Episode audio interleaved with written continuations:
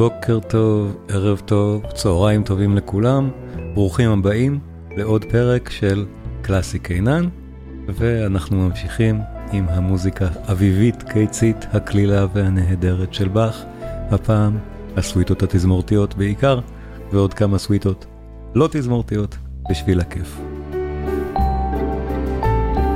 כולם מוזמנים כרגיל לקבוצה בפייסבוק, מוסיקה קלאסית, הרצאות, דיונים, דעות, ולערוץ היוטיוב של הפודקאסט, שנקרא גם הוא קלאסי קיינן.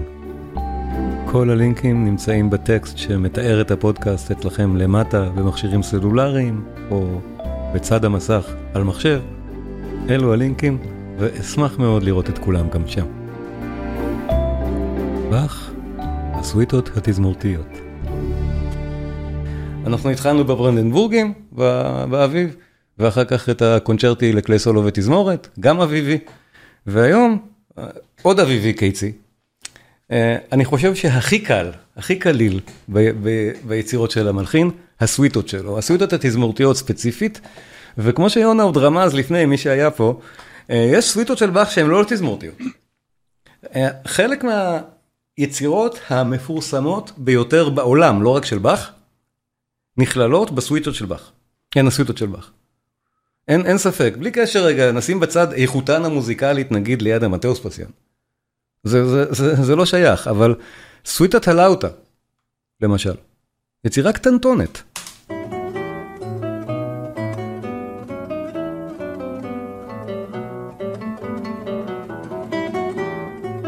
סוויטה ללאוטה.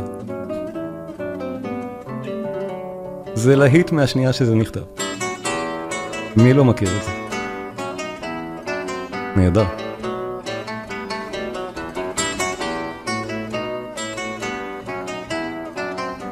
עכשיו שימו לב, היה לנו חלק ראשון, חלק שני מתחיל עכשיו, והיצירה הזאת כל כך פשוטה, שהחלק הראשון אפילו לא יחזור. עד כדי כך היא קטנטונת. תראו, זה מעניין.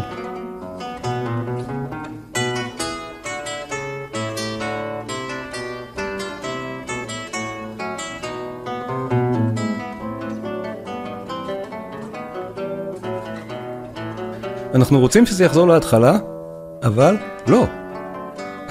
זה לא חזר להתחלה. זה חזר לחלק ב'.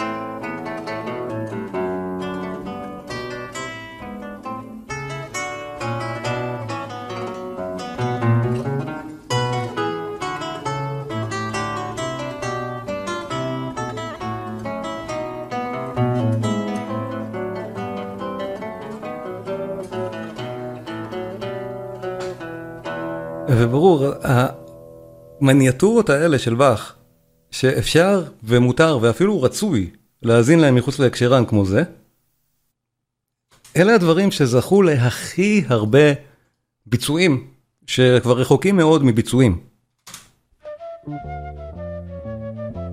זה סוג של ביצוע, נכון? ג'פרוטול, הבורא שלהם. גם נפלא.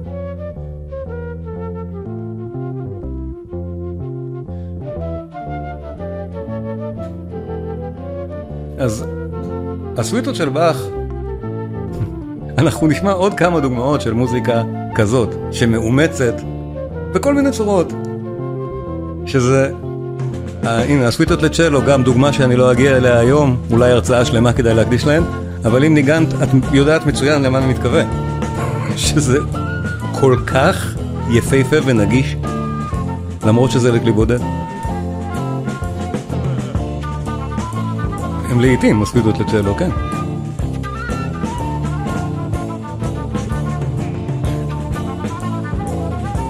אבל ברור, כשאומני ג'אז או רוק מאמצים את באך, ברוב המקרים, באמת ברוב המכריע של המקרים, זה מאוספי היצירות האלה שלו. ושוב, אנחנו ניתקל בעוד כמה דוגמאות כאלו.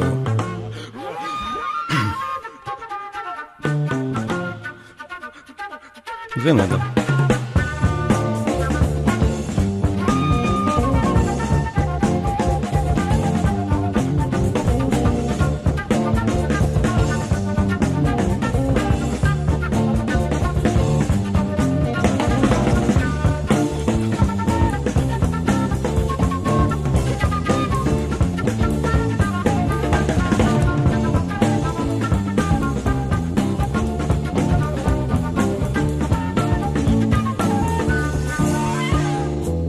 כותב בגלל הקצביות, נכון, אבל במקרה הזה אני חושב שזה גם בפירוש בגלל הלחן הנפלא.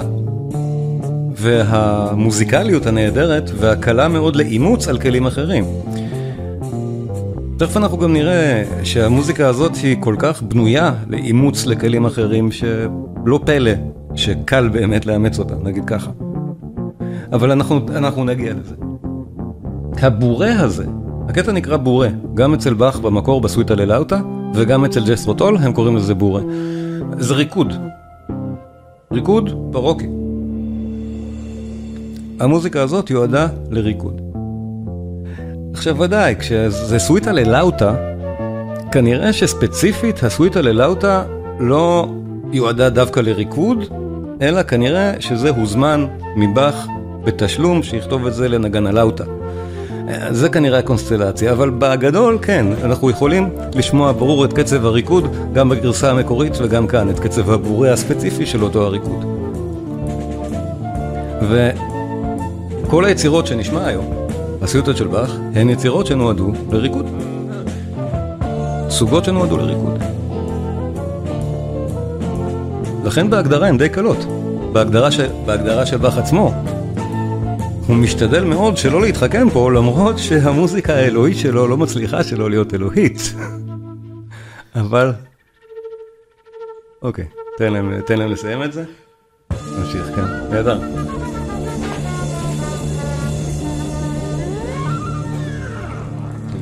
ג'ס רוטון, הבורא של באך, בעצם מתוך הסוויטה ללאוטה. אז באותה צורה כתבו פה נכון, יש את הסוויטות לצ'לו סולו, נפלאות באותה מידה. אה, אפשר גם אה, לשמוע את הסוויטות הצרפתיות, נפלאות באותה מידה.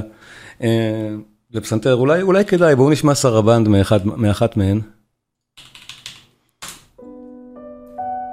שוב, מהדברים היפים ביותר של באך, נמצאים פה. זה סרבנד, עוד שם של ריקוד, מהסוויטה הצרפתית, מספר 3.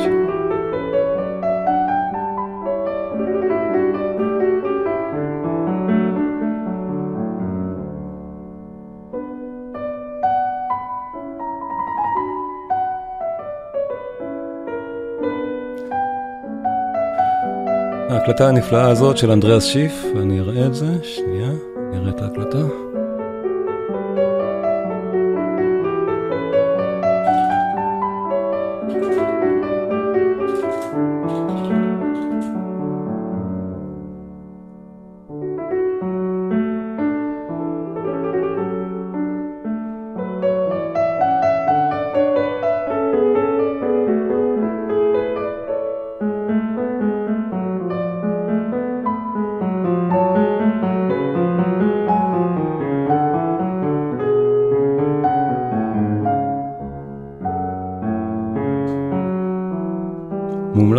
הקלטה כל כך מומלצת.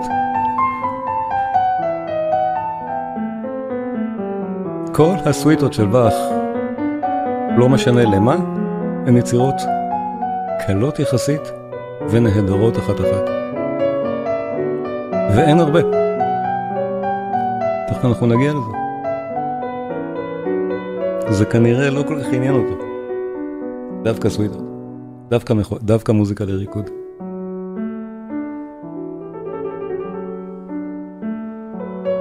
אני מסכים יונה ששיף ממבצע פסנתר, בוא נגיד ככה, הפסנתר, שוב, זה לא אותנטי בהגדרה, אז כן, אני הכי אוהב אותו מכולם, נכון. מדהים בעיניי, פשוט מדהים.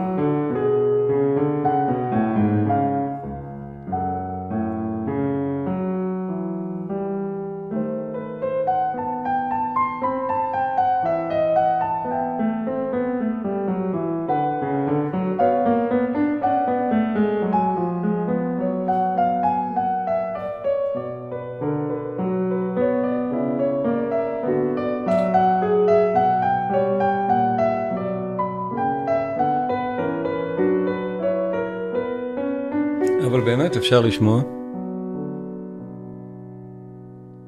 מאיה ברגה כותבת, I agree with יונה הבר, it sounds at times like South American music. אוקיי, okay. אני לא, לא קראתי שיונה אמר את זה, וזה מעניין, ואני צריך אולי מעט יותר רקע בשביל, בשביל להגיב על זה, זה נשמע מעניין. אבל היצירה הזאת היא באמת נפלאה, ואני בהחלט, בהחלט ממליץ להאזין למבחר הסוויטות, למשל הצרפתיות של באך. אין הרבה סוויטות של באך, הוא לא מלחין ברוק אופייני. אני דיברתי על זה כמה פעמים, בכמה פעמים נפרדות, כל פעם בהקשר שונה.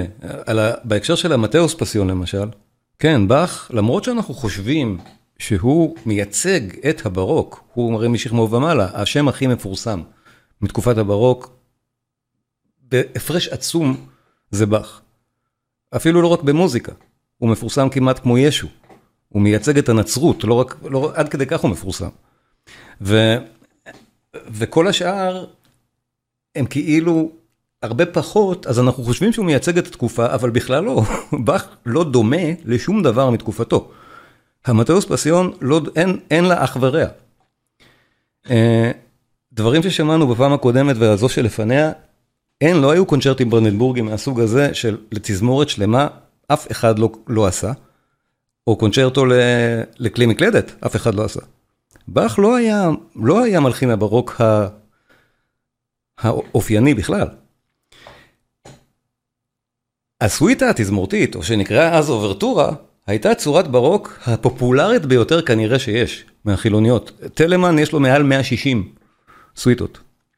זה נקרא אוברטורות. רק, רק, בשביל, רק בשביל, בשביל פרופורציה. לבאך יש ארבע סוויטות תזמורתיות. הסוגה לא עניינה אותו כנראה בכלל כסוגה. ארבע הסוויטות התזמורתיות של באך, אנחנו לא יודעים כלום, ממש כלום, על, על מאיפה או מה, ואנחנו יודעים שבאך, מה שיש ברשותנו זה לא תזמור של באך. אף אחת מהן זה לא תזמור של באך, זה בטוח. על השלישית למשל, אנחנו יודעים שזה שני ילדים שלו תזמרו את זה. תזמרו חלקים, הוא, הוא תזמר, באך כתב את זה לקונטינו, להרפסיקות וכינור. והילדים, קרל פיליפ, עמנואל כתב עוד, לא, כזה סיפור. והשאר עוד יותר סיפורים לא ברורים. אבל היצירות כל כך יפות, נגיד ככה, או כל כך קלות להאזנה, זה סוויטות, הסוויטות התזמורתיות, שוב, אוספי הריקודים האלה, לא סתם היו סוגה פופולרית. הם באמת יצירות שצרכו אותם, קהל, קהל מאוד רחב שרצה את המוזיקה הזאת למסיבות שלו, של התקופה, באמת ככה, זו מוזיקה חילונית לגמרי. והמוזיקה, הסוויטות התזמורתיות של באך נכנסו מיד לסירקולציה דרך הילדים שלו. הם מעולם לא ירדו מהרפרטואר, הם תמיד היו פופולריות.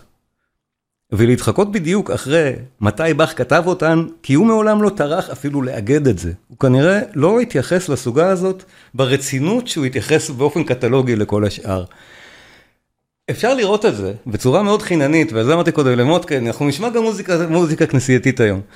הסוויטה הרביעית, שוב, אין שום סיבה להציג אותה לפי הסדר, כי אין בזה שום, אין שום סדר, לא יודעים מה לפני, מה אחרי, יודעים שכולם מתקופת לייפציג, וזהו. אה, אז הרביעית למשל, מתחילה בפרק שכנראה אחר כך הפך להיות פרק ראשון של קנטטה. אולי, אולי הסדר היה הפוך, שוב, אי אפשר לדעת. אבל ברור שזה אותו הפרק, וברור שבגרסת הקנטטה שלו, הוא הרבה יותר רציני ומוזיקלית מעניין, ובגרסת הסוויטה שלו, הוא הגרסה הלהיטית. בואו נשמע רגע, הגרסה המפורסמת של הסוויטה מספר 4 שמתחילה את הסוויטה נשמעת ככה.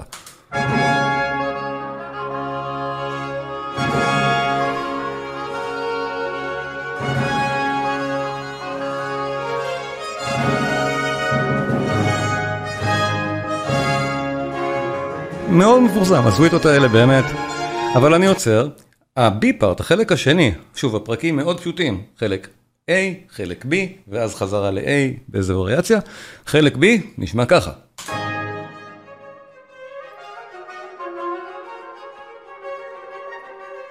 נהדר, מוזיקה לסוויטה תזמורתית, לאוברטורה.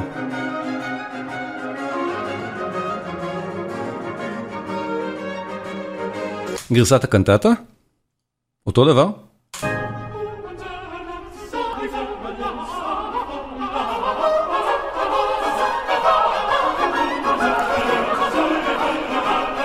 נהדר.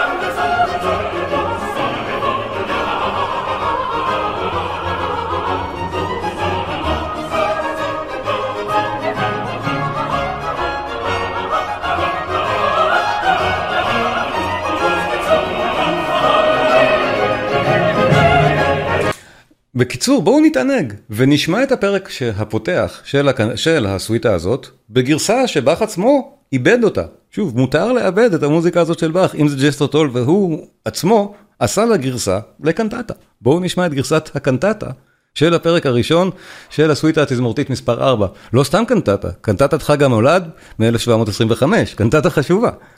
BWV 110. אני אראה את המילים.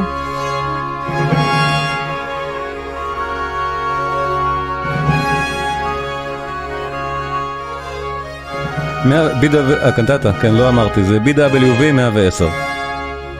ובמקביל, הסוויטה התזמורתית מספר 4, פרק ראשון. רואים את המילים? עכשיו רואים? זה בעצם שני המשפטים האלה. כל מה שהם ישירו.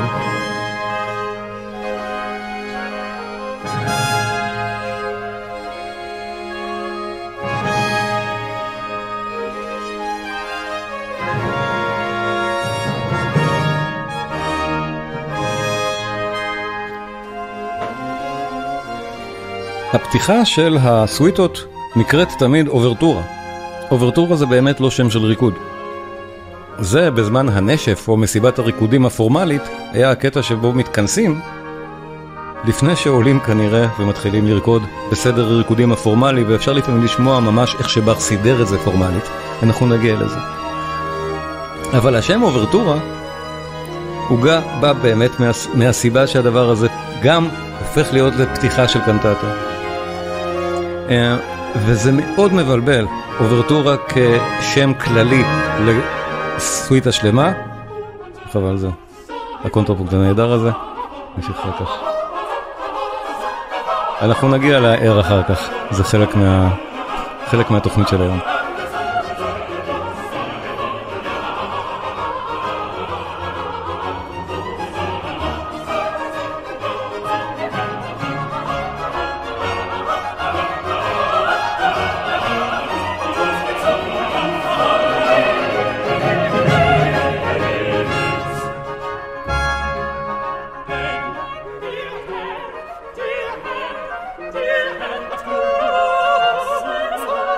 עכשיו, כרגיל, למי שלא זוכר את ה...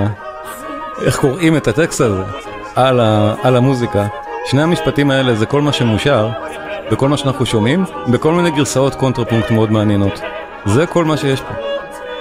אנחנו שומעים אותם עכשיו משחקים על המשפט הזה כל הזמן. או חלקיו. הנה, חזרו לכאן. וקשה מאוד עכשיו להצביע על איזה חלק במקהלה שר את מה.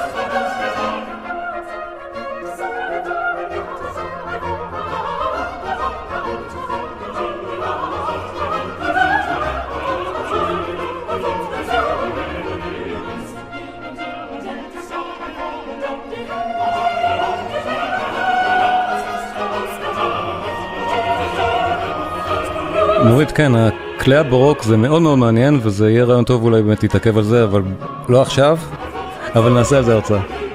זה מאוד מאוד מעניין.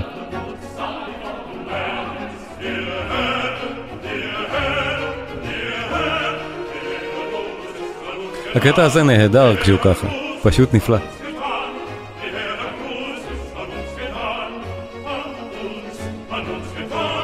ובאמת את ההרצאה הבאה אני מתכנן לעשות על קנטטה של באך.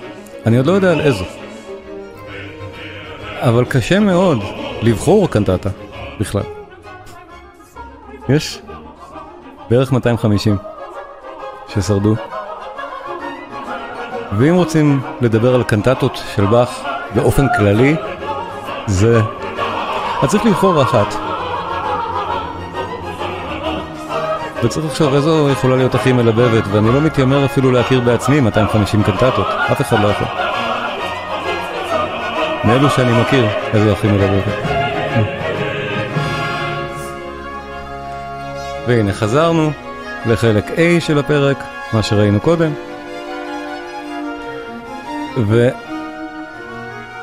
ושימו לב שהבנייה מאוד מאוד פשוטה. חלק א', חלק ב' וחלק א' שוב. אנחנו לא נראה היום שום דבר יותר מורכב מזה, מבחינת בניית המקרו של הדבר. ברור שהקונטרפונקט הנפלא ששמענו עכשיו הוא כל דבר פרט לפשוט.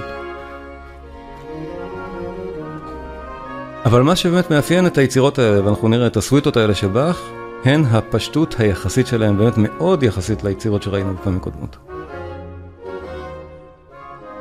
הן אכן היו מיועדות לריקוד, ז'אנר של מוזיקה קלה, שבאך כנראה לא רצה להשקיע בו מאמץ.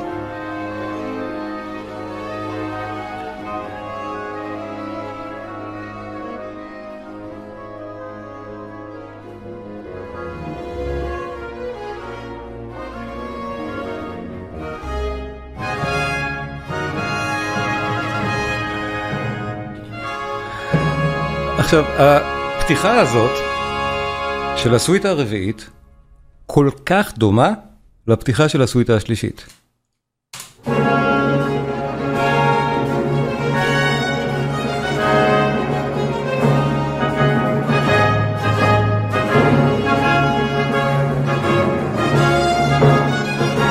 הן באותו סולם. זה באמת מאוד מאוד דומה. כמעט מבלבל. אנחנו בפתיחה של הסוויטה השלישית עכשיו. בואו נחזור לפתיחה של הסוויטה הרביעית.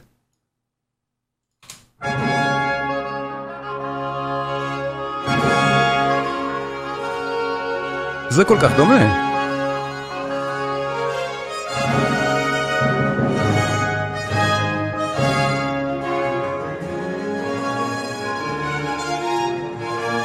אז כן, זה כנראה מעיד על רמת הקלות שבה התייחס ליצירות האלה.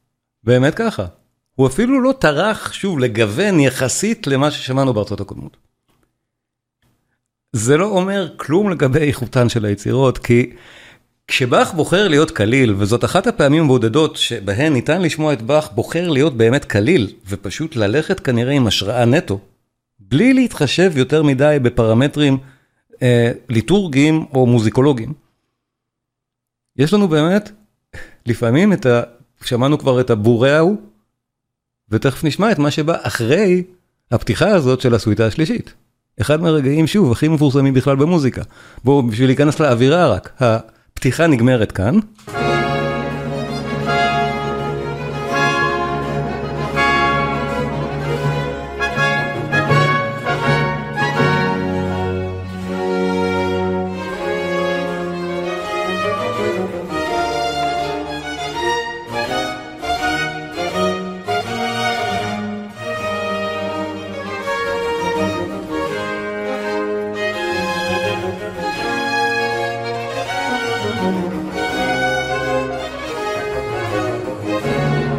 אז הנה, התחלנו את הנשף, כולם קמו מהכיסאות, הפתיחה הגדולה, האוברטורה מסתיימת, ואז מתחילים בריקוד הראשון. מוזיקאים לוקחים נשימה, בדיוק באותו הסולם.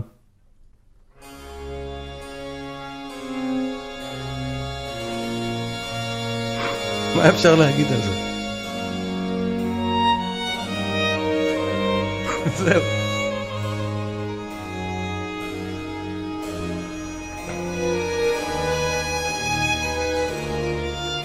שאלו קודם על הער, כן. הער, מתוך סוויטה מספר 3. פרק שני, ואני אראה גם את ההקלטה הנהדרת שאנחנו שומעים עכשיו.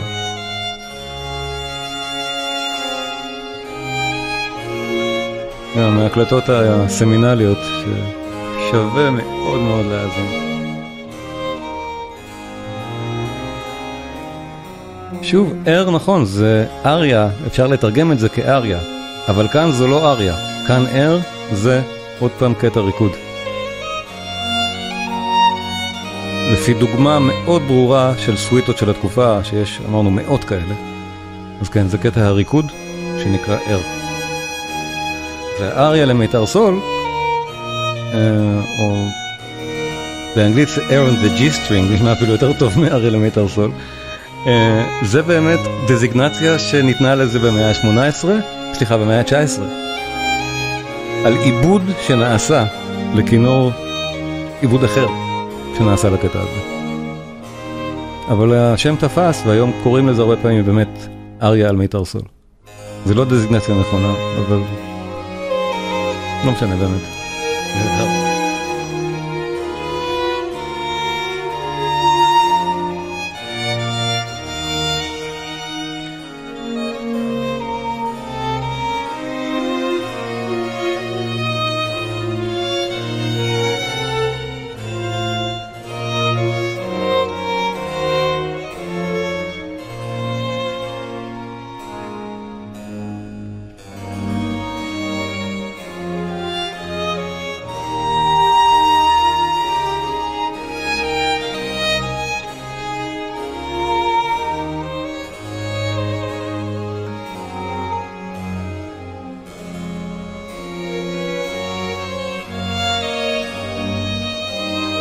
יש כל כך הרבה גרסאות ועיבודים לקטע הזה, בלי סוף, באמת בלי סוף.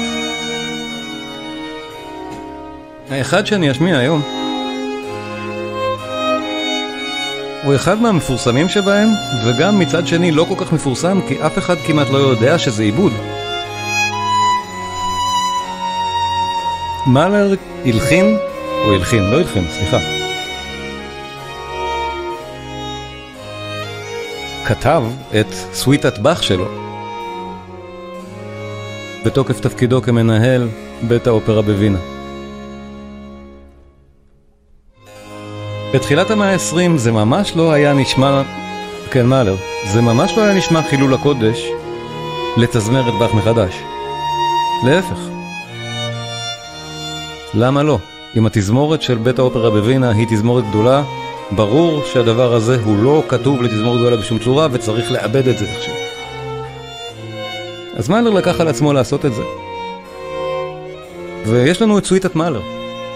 סוויטת ובאך של מאלר. יצירה ידועה או לא, אני, קשה, לה, קשה לדעת, כי תכף אנחנו נשמע את גרסת מאלר לפרק הזה, ותראו שהוא מצלצל מאוד מאוד מוכר. הוא פשוט מושמע המון וכולם בטוחים שזה המקור. אבל uh, מאלר ובאך עושים קולבורציה נהדרת פה, ועוד יותר בפרק אחר שנשמע אחר כך. ולדעתי, לא צריכה להיות שום בעיה עם גרסת מאלר או כל גרסה אחרת של מלחין ענק לדבר הזה. באך עצמו הרי לא תזמר את זה, הילדים שלו עשו את זה. או תלמידים שלו עשו את זה. או לא תמיד אנחנו אפילו יודעים מי בדיוק תזמר את זה מהטקסטים של באך שהיו עם קונטינוע וכינור. אז למה לא מאלר? אבל ודאי שהאווירה אצל מאלר היא לא ברוקית. ומאלר הוא היה אחד מהמתזמרים הענקיים בהיסטוריה. אז כן, אוזן לתזמור הייתה לו, גרסת מאלר.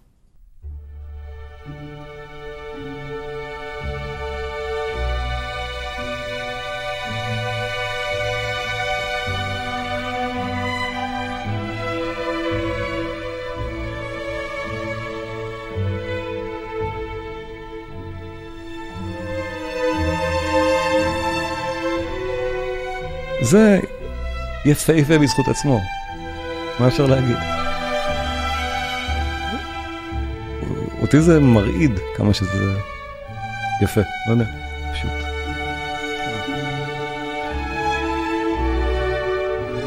ואני ממש מרגיש פה את מאלר גם, אני שומע אותו בתזמור הזה. זה יהיה יותר בולט בקטעים היותר רועשים שנשמע אחרי זה שמאלר תזמר, אבל אפילו פה שומעים את זה.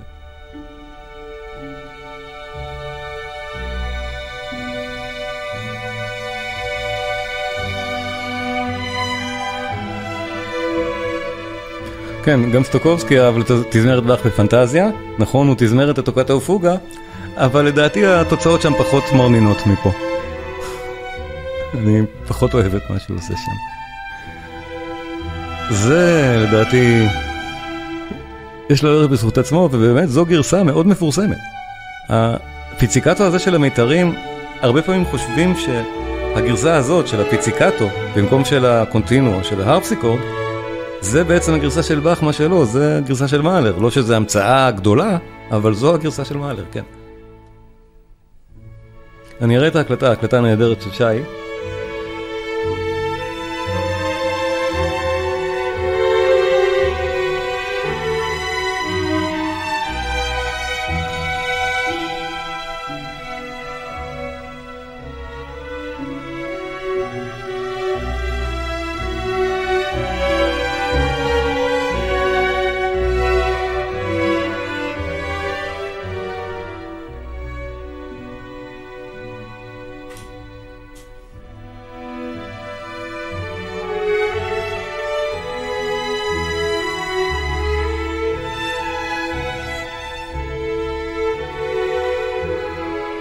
זו ההקלטה הזאת, היא מצורפת לסימפוניה השלישית.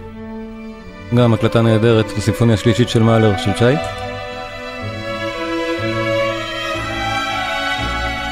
דיסק מומלץ, ודאי שאם אתם בשירותי הסטרימינג. מומלץ אפילו רק בשביל סוויטת באך. היא נהדרת.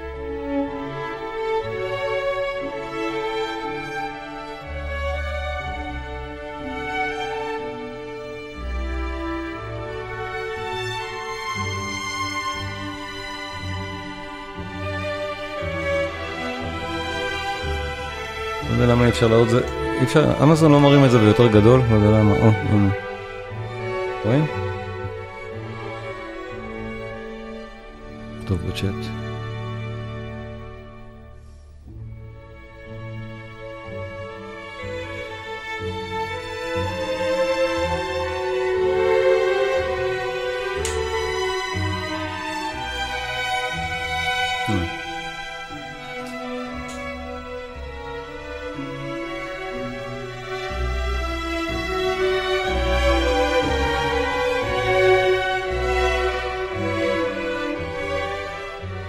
מי שזוכר, משיכות המיתרים האלה של הכינורות האלה, בפרק השקט של הסימפוניה הראשונה. זה כל כך מאלרי. אבל מה שהכי מעניין זה שלפני שמאלר תזמר מחדש את היצירות האלה מתוקף עבודתו כמנצח של בית האופרה בווינה, הוא לא היה, או לא, לא יצא לו להיכנס ממש למוזיקה של באך.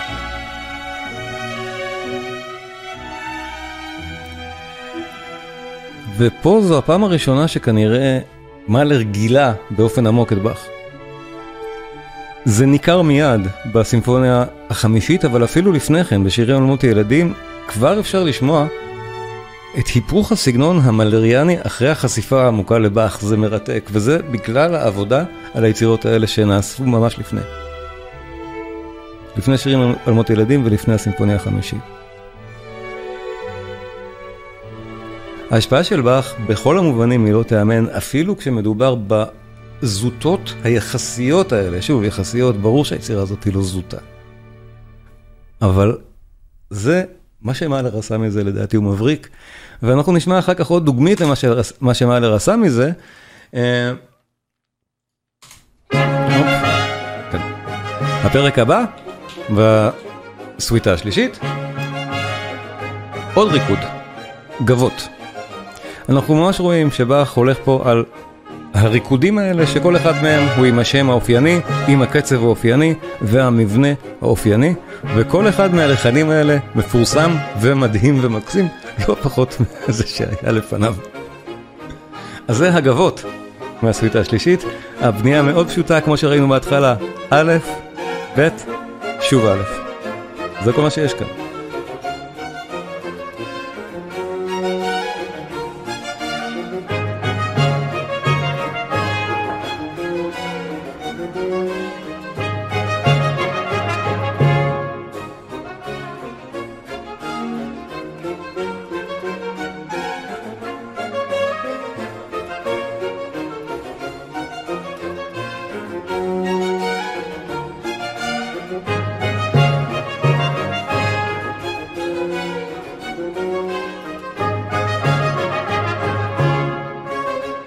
חלק שני.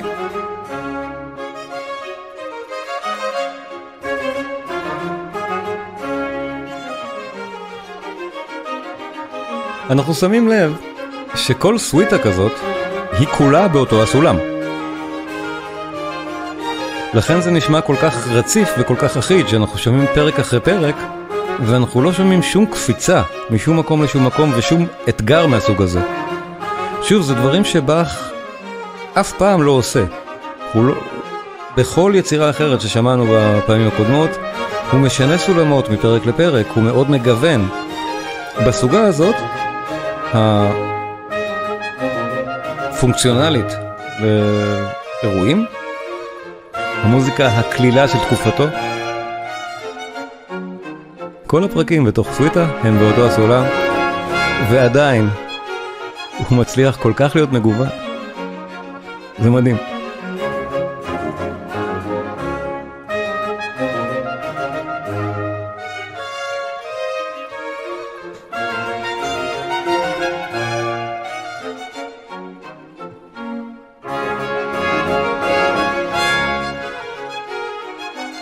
והייתה רמיזה קטנה בחזרה לנושא הראשון, שמיד מגיע.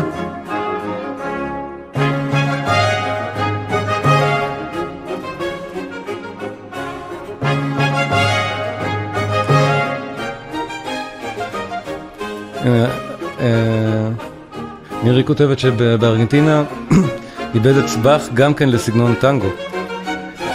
כן, אני משוכנע, יש כל כך הרבה. אבל כמעט תמיד כשמאבדים את באך לסגנונות האלה, זה באך מהמקומות האלה. פרקים מכאן.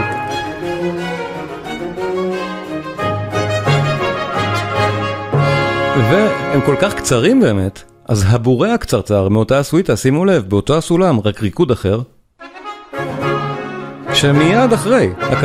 הקהל הרוקדים פשוט רוקד את זה עכשיו, את הבורא, שיש לו באמת את אותו סוג של קצב או של פעמות חזקות כמו הבורא ששמענו בהתחלה, טה טה טה, טה טה טה, טה טה טה, טה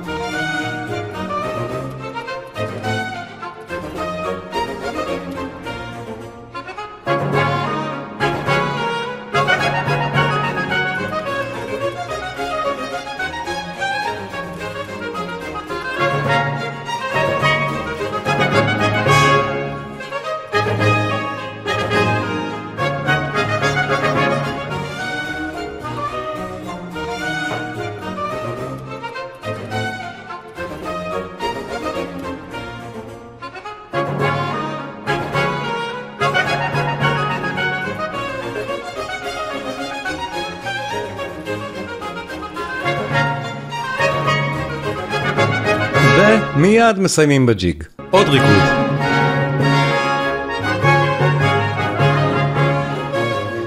ואנחנו מרגישים, קצב הריקוד השתנה, עכשיו זה בשלושה רבעים, עכשיו עובדים אחרת. זה באמת היה רצף ריקודים, שהיה מקובל באמת, כל סוויטה יש לה כנראה את ה... לא כנראה, יודעים שיש להם את רצף הריקודים שלהם, וזה עניין יש כמה סוגים של רצפים כאלה מקובלים, וזה מדע שלם. אז כן, הג'יג צריך לבוא אחרי הבורא, במקרה של סוויטה כזאת. הג'יג נהדר.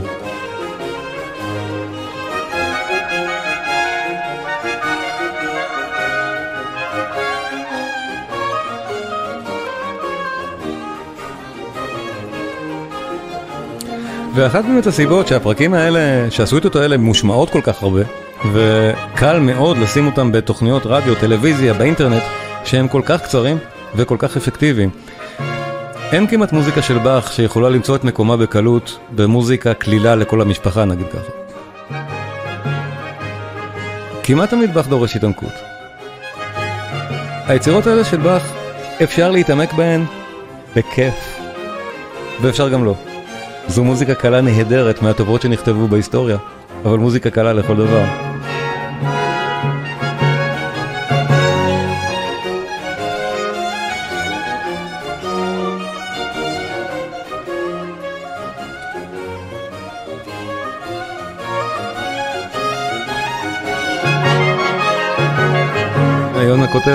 כותב, לואי ה-14 היה רקדן מהולל וחייב את אנשי החסר לרקוד. מה, הם לא רצו לרקוד? הם לא רצו לרקוד. אוקיי, כן. אבל העניין של באך, שוב, לפי כל המחקרים, אה, הוא לא הלחין את הסוויטות האלה לשום נשף, לפי שום הזמנה, לשום דבר בכלל. כל מה שיש לנו מבאך זה את הפרקים האלה כתובים בצורה הכי בסיסית, לצ'מבלו ולקליסולו, נתן לי ילדיו להשלים אותם. כנראה שהוא ניסה, הוא ניסה קצת לראות איך הסוגה מתאימה לו, כמו שהוא ניסה כל סוגה אחרת של הברוק. החליט להניח ליצירות האלה כנראה, כמו שהן. אבל כבר הילדים שלו ידעו כמה הן נהדרות. הסוויטות היחידות שהוא פרסם זה גם לא הסוויטות נניח לצ'לו. זה הסוויטה הצרפתית היחידה, זאת שנקראת אוברטורה צרפתית.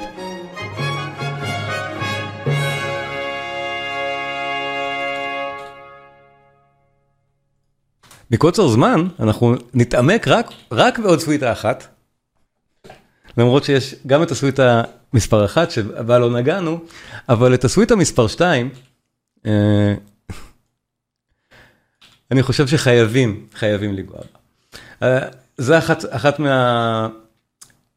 אני חושב גם אחת, אחת מהידועות והאהובות ברפרטואר, וגם בנויה כל כך יפה שאפשר לשמוע את רצף הריקוד פה נהדר. זאת, זאת אומרת, למרות שבאך פה בתוך באמת המוגבלויות האלה של הסוגה שהוא כנראה לא כל כך אוהב בגלל שהיא צריכה להיות הכל באותו סולם והכל אותו דבר והכל לפי הריקודים הרגילים האלה, כל הדברים שכנראה באך לא התייחס לזה באמת ברצינות בגלל זה, הוא עדיין עושה פה את גאונותו הבאכית ויוצא כזה לכלל יצירה נהדרת עם פלואו מאוד חלק בין הפרקים שלה. ו... אנחנו נשמע, זה הרונדו. שוב, מאוד מאוד מפורסם, מהסוויט המספר 2.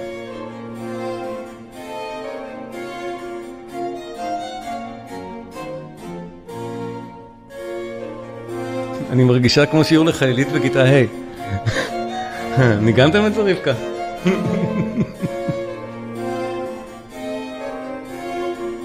עוד מעט יגיע הקטע החלילית, או החליל, הווירטואוזי והאולטימטיבי. אחת מגולות הכותרת.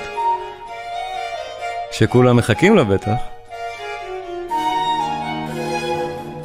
זה אחד הריקודים שבסוויטה הזאת.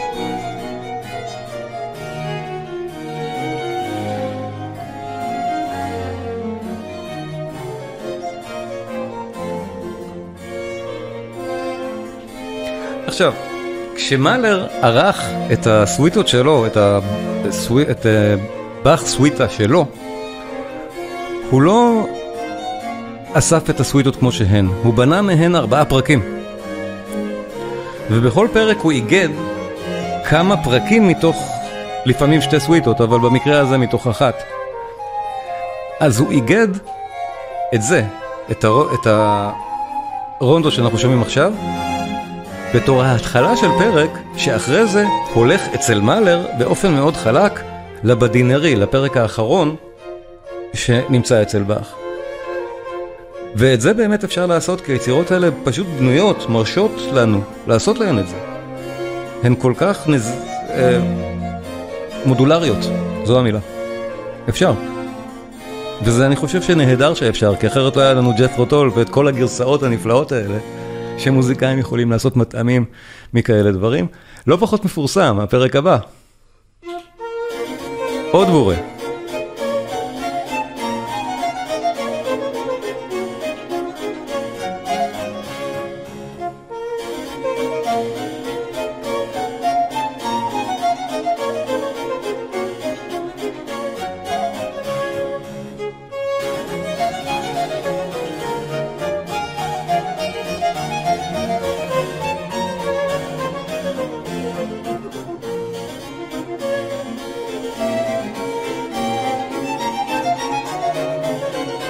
זה כבר הבורה השלישי שאנחנו שומעים, בכל סוויטה יש בורה.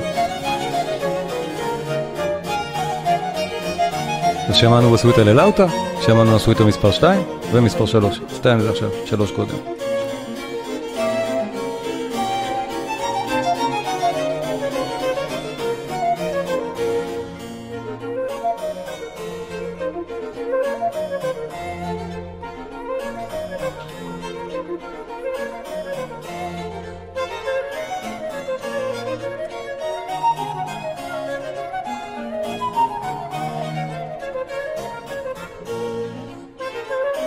עכשיו שימו לב, מה שיקרה מכאן ואילך בסוויטה זה מעניין וזה מה שבאך באמת לדעתי מנסה לעשות בשביל לייצר סוג של uh, מבנה מקרו יותר מעניין ממה, שאפש... ממה שהסוגה מאפשרת, מה...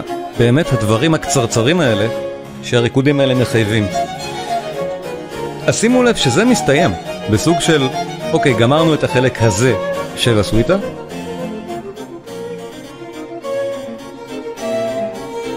קורה עכשיו. נראה את זה אצלי. ועכשיו אנחנו מגיעים לחצייה השני, כאילו, של הסוויטה, שבה הקטעים מחוברים מאוד יפה אחד לשני, ובאך עושה פה מין תרגיל מאוד מעניין. אה, אם אנחנו זוכרים, צורות ברוק של הפעם הקודמת, כל, כל מה שראינו עד עכשיו הוא יכול להיות מחולק הכי הרבה רק לאלף בית אלף. וזה כל מה שהסוויטות האלה מאפשרות, ובאך מאוד רוצה לעשות יותר.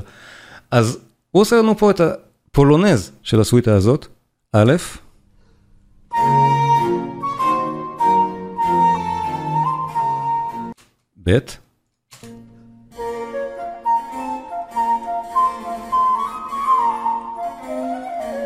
וחזרה לאלף.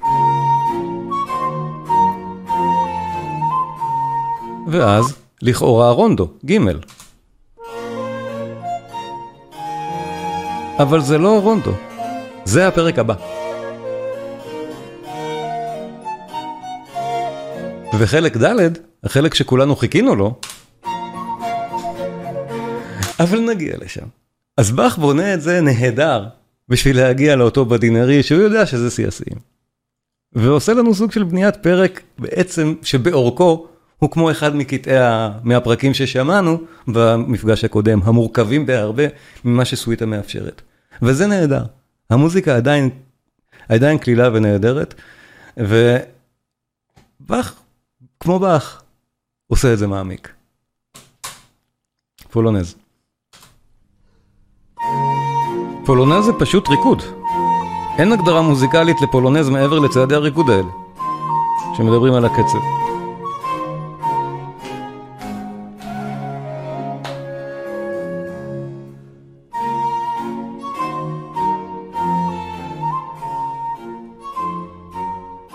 זה צריך להיות במשקל מוזיקלי שנקרא על הברב וזה, אבל הפולונז זה ריקוד, אני מניח שהוא פולני לפי שמו, אבל הנקודה שוב שהשמות של הדברים האלה הם לפי הריקודים שהיו נרקדים, מינואט הוא ריקוד המינואט, לכן הוא בשלושה רבעים, כנ"ל לגבי ואלס.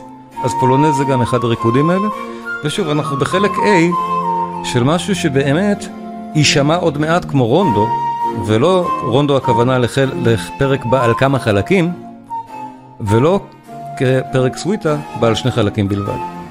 באך עושה לנו את הבנייה המאוד יפה הזאת, תכף נשמע.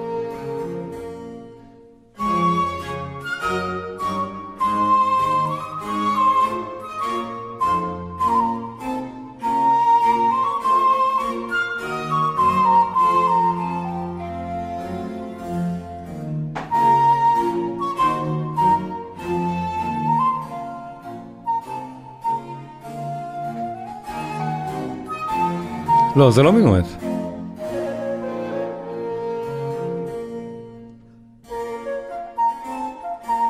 מינואט זה תמיד בשלושה רבעים. ועכשיו הגענו לחלק שנשמע כמו חלק ב'.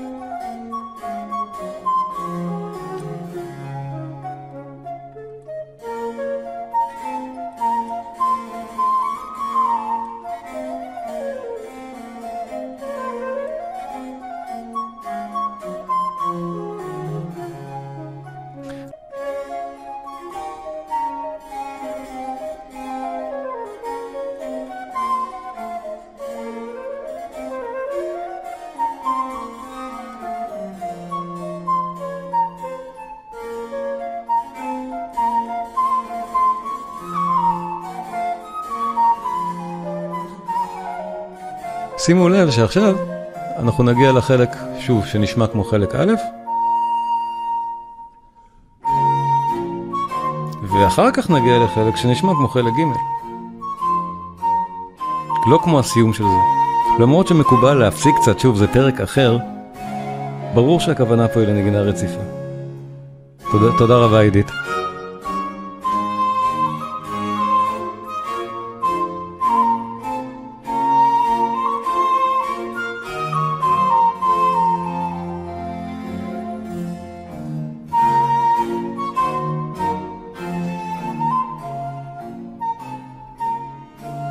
ועכשיו שימו לב, אנחנו גולשים לפרק קצרצר,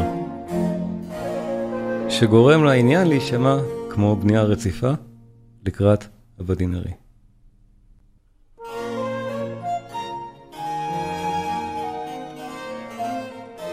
זה מינואט.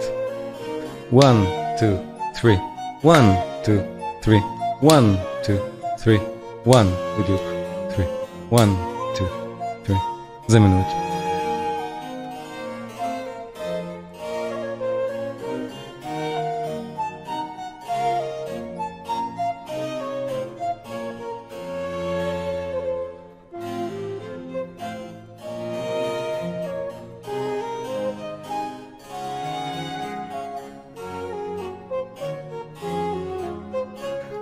אנחנו באמת שומעים את אסופת המוזיקה שבאך הלחין, שכנראה בעיניו הייתה שולית. ו...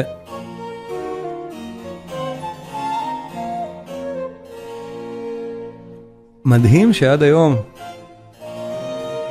זו המוזיקה הכי מפורסמת בעולם. בלי קשר רגע לאיכותה האובייקטיבית, לא משהו שאפשר בכלל למדוד.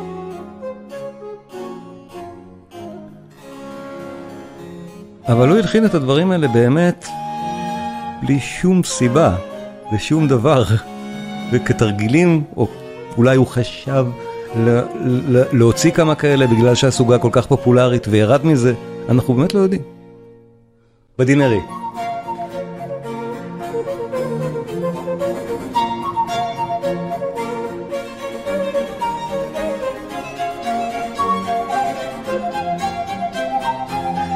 אז לא פלא שקרל פיליפ מנהל באך, הבן שלו, ואחר כך יוהאן קריסטיאן, עוד בן,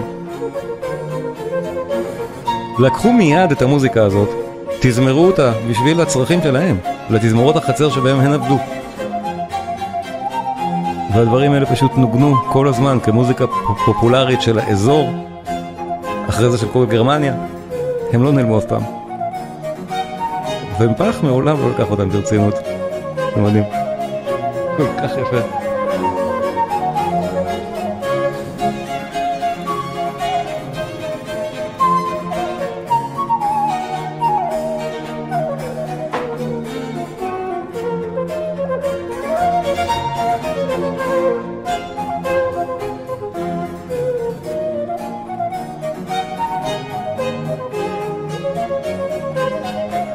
לא סיימנו דרך אגב, יש עוד הפתעונת. עוד הבטחתי עוד מאלר אחד, אז תכף.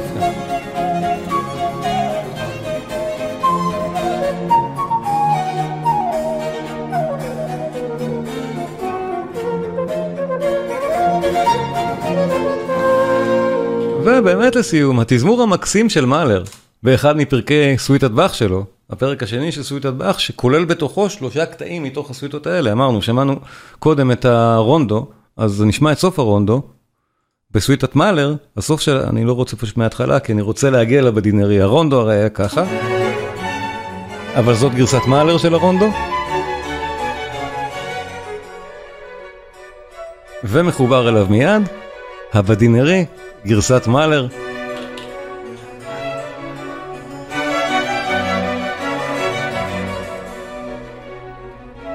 ובאמת, מה רע? המתזמר הנפלא הזה מתזמר את באך.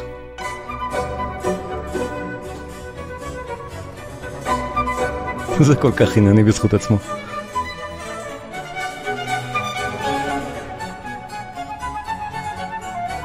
תודה רבה גבי. גייב, תודה רבה.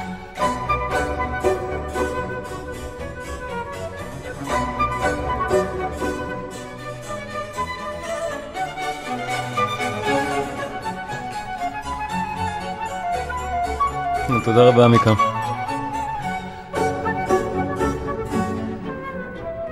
ממש שומעים פה את ידו של מאלר.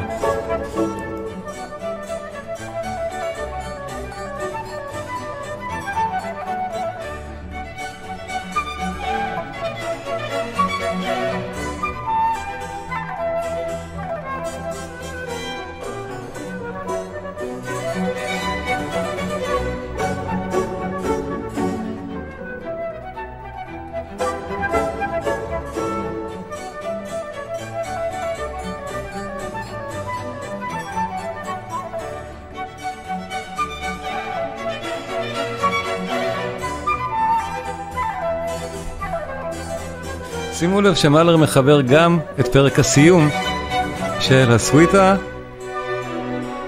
השנייה, לא של הסוויטה הזאת, זה היה פרק הסיום של הסוויטה הזאת והוא מחבר את פרק הסיום של הסוויטה השנייה לכאן.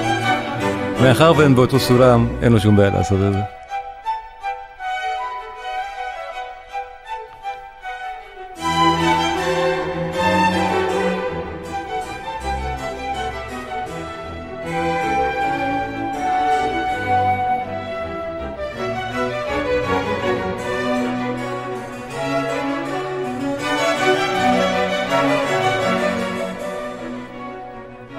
גם לגששים יש קטע מושר מהסוויטה השנייה, הרונדו מינואט. נהדר. תודה רבה לכם.